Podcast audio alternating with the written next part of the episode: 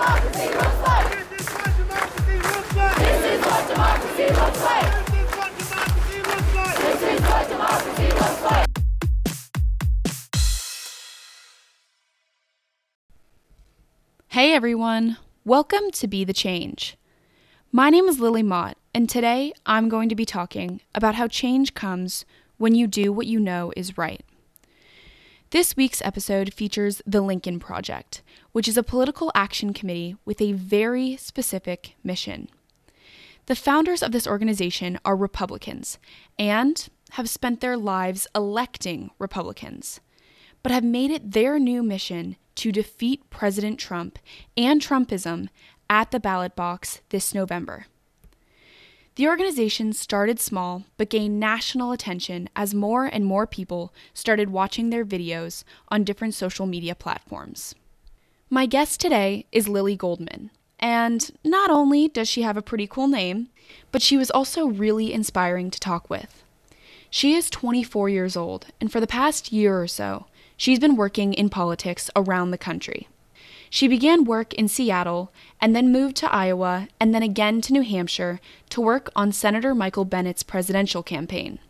She started working with the Lincoln Project in late February, early March of this year when there were only about 10 people on the team. She is now a deputy director in the organization and is working day in and day out to keep everything running as they get closer and closer to Election Day. It's crunch time right now for Lily and the Lincoln Project team, and I am so glad that I got the chance to talk with her about the mission and the motivation behind the Lincoln Project. So, the Lincoln Project is a group of Republicans and former Republicans who have denounced Trump and Trumpism. And our goal is to defeat Trump come November and ensure that Joe Biden is elected. And then beyond that, ensure that he is sworn in in January. The Lincoln Project really believes in putting country over party. It is not about Republican ideals versus Democratic ideals. It's about making sure that what we are seeing right now, we're not going to see it for another four years because our democracy cannot afford it, frankly. And we're going to just keep plugging away and do whatever we can. The Lincoln Project informs voters about what's really at stake in the 2020 election through short, captivating videos and their podcast.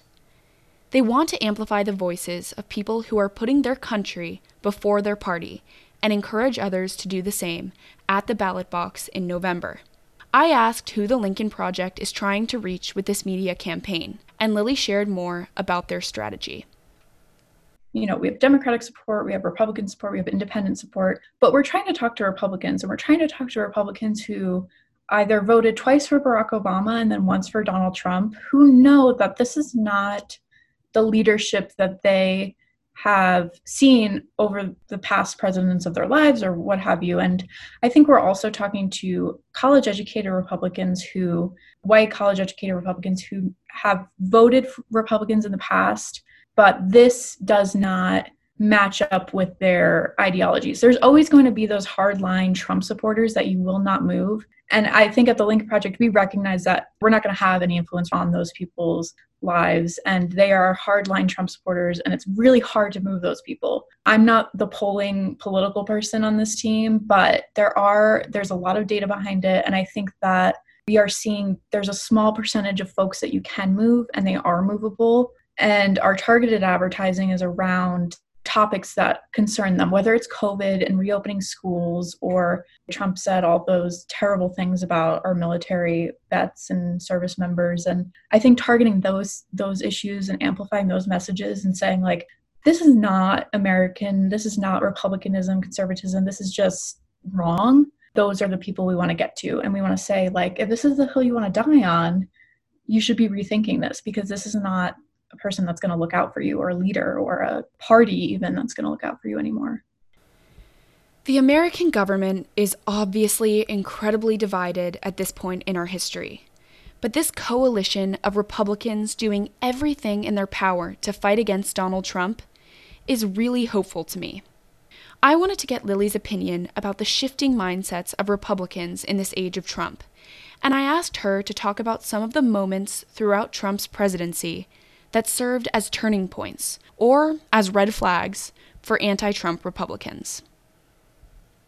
Yeah, I think you have two groups of Republicans. So you have Republicans that back in 2016, they looked at the election and they denounced Trump and they said, this is not a guy who will be a fit leader. Um, this is not a guy who cares about Americans. He's a businessman, he's a con artist, and he will not be the best leader for the American people. And you have Republicans across the board, a lot, many of them did say that. But then once he was elected, you had a large group of Republicans who fell in line and they said, Well, I need to make sure that I'm reelected. So I'm going to do whatever I can to do that. And I will suck up to Trump. I'll do whatever he says and ride out the next four years. And what we're seeing on the other side of things is Republicans who are looking at this saying, This is not just a threat to republicanism or conservatism.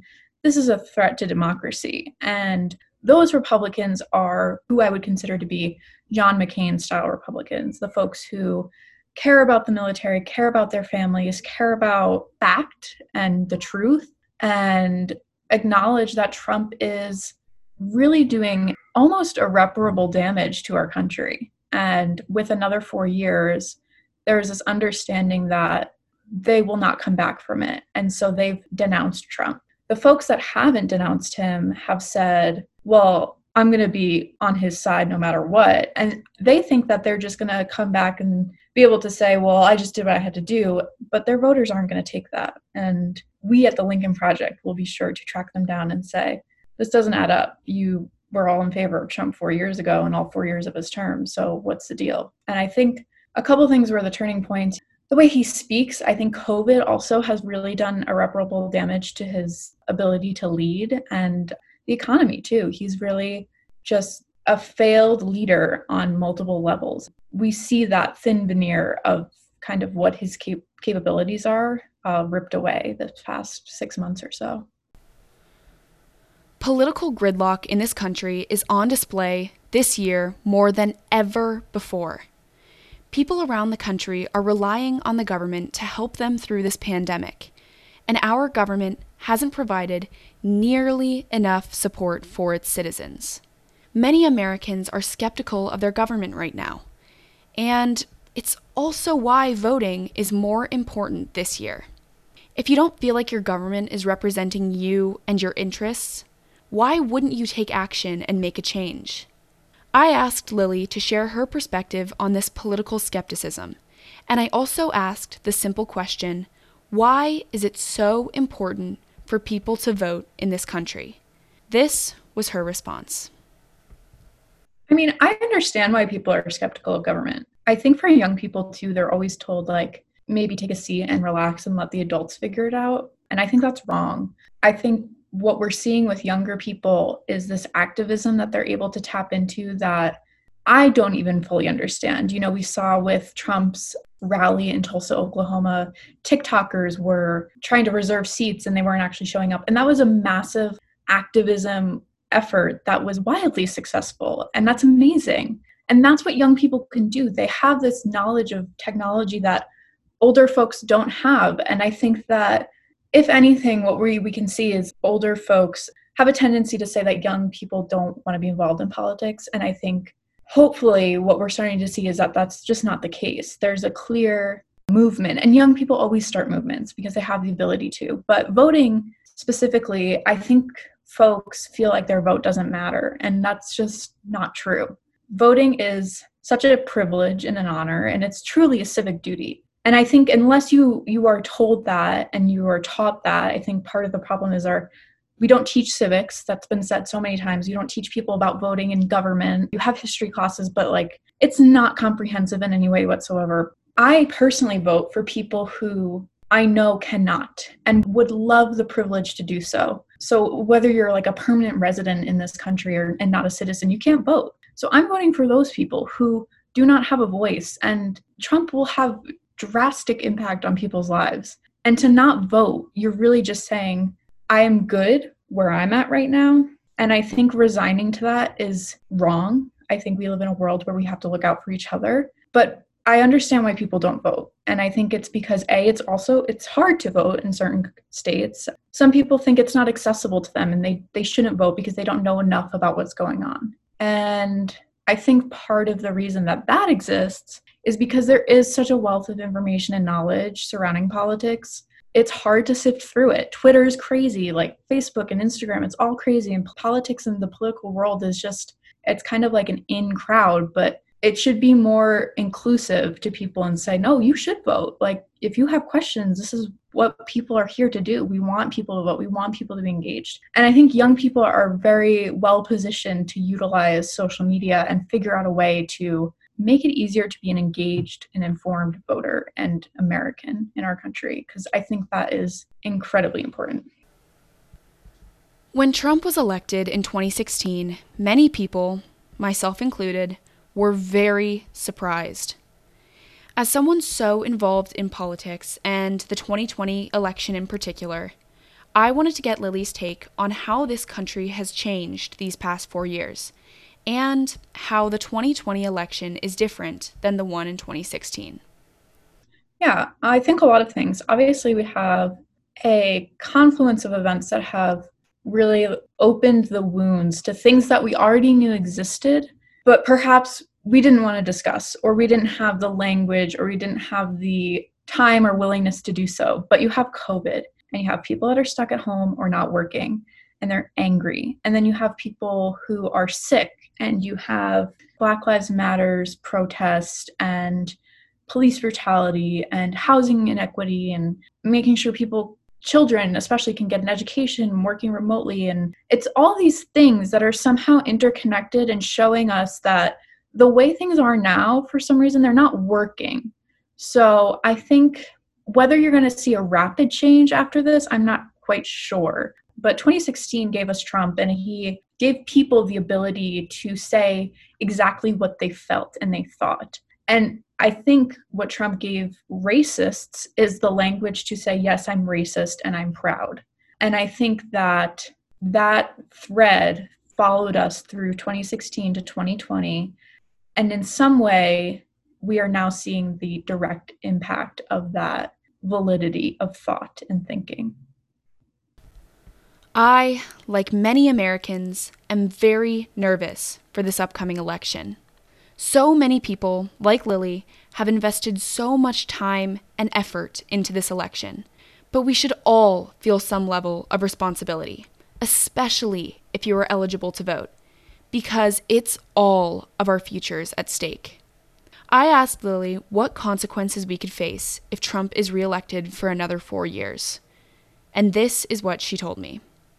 You know, I so often hear people talking about Trump and how he's an authoritarian style ruler. And he, he's an authoritarian ruler. I let's not waffle around this. He is a authoritarian. He is in the pockets of Russia.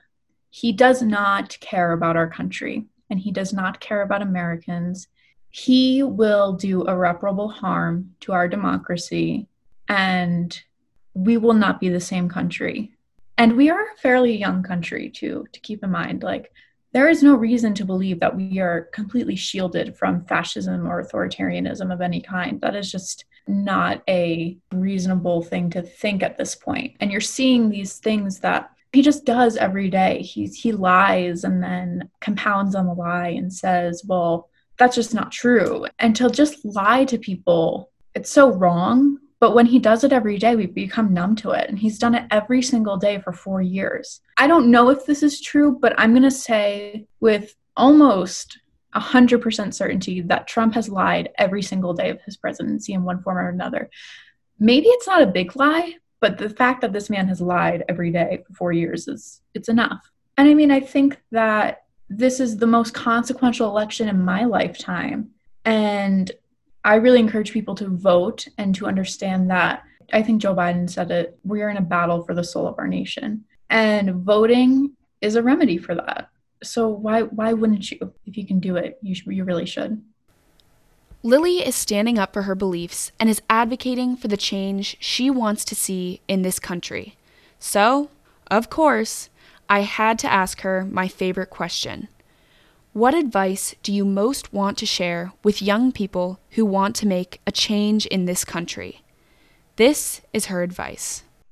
Yeah, I think it's great. And I think that it's really hard. It's hard work, but you have to keep doing it and you have to go to that place where you kind of dig deep and say like this is what i'm focused on and put the blinders on because people are cynical people that aren't in politics or aren't actively engaged or activists are cynical and they will tell you you're wasting your time but you're not because you're you're doing something that they're not doing and we need more people to be doing that i think about you know like emma gonzalez she's the survivor of the parkland shooting in Florida. I think she's 20 now.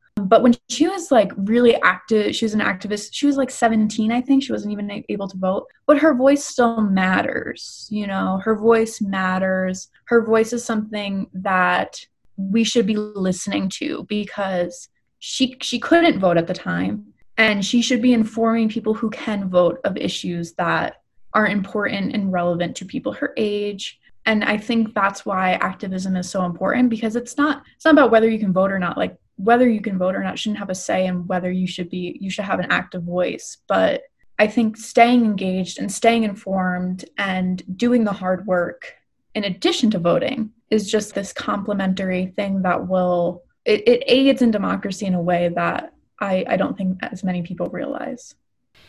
Okay, so of course, my takeaway from this conversation with Lily was pretty simple. Register to vote. Tell your friends to vote. Tell your family to vote. It's more important now than ever before, and it's not only our right, but it's our duty as Americans to take this seriously.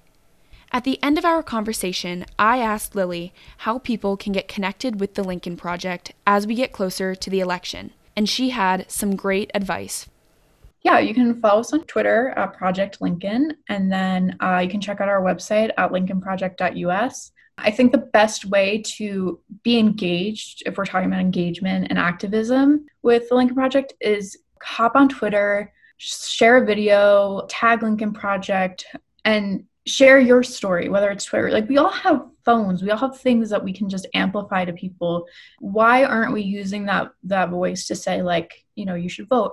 I post things on Instagram all the time that are like, make sure you're voting, make sure you're doing this. And it might seem annoying, but it's just it's what we have to do. I think it's an honorable thing. And I think anyone that chooses to be an activist is doing the right thing and they're on the right side.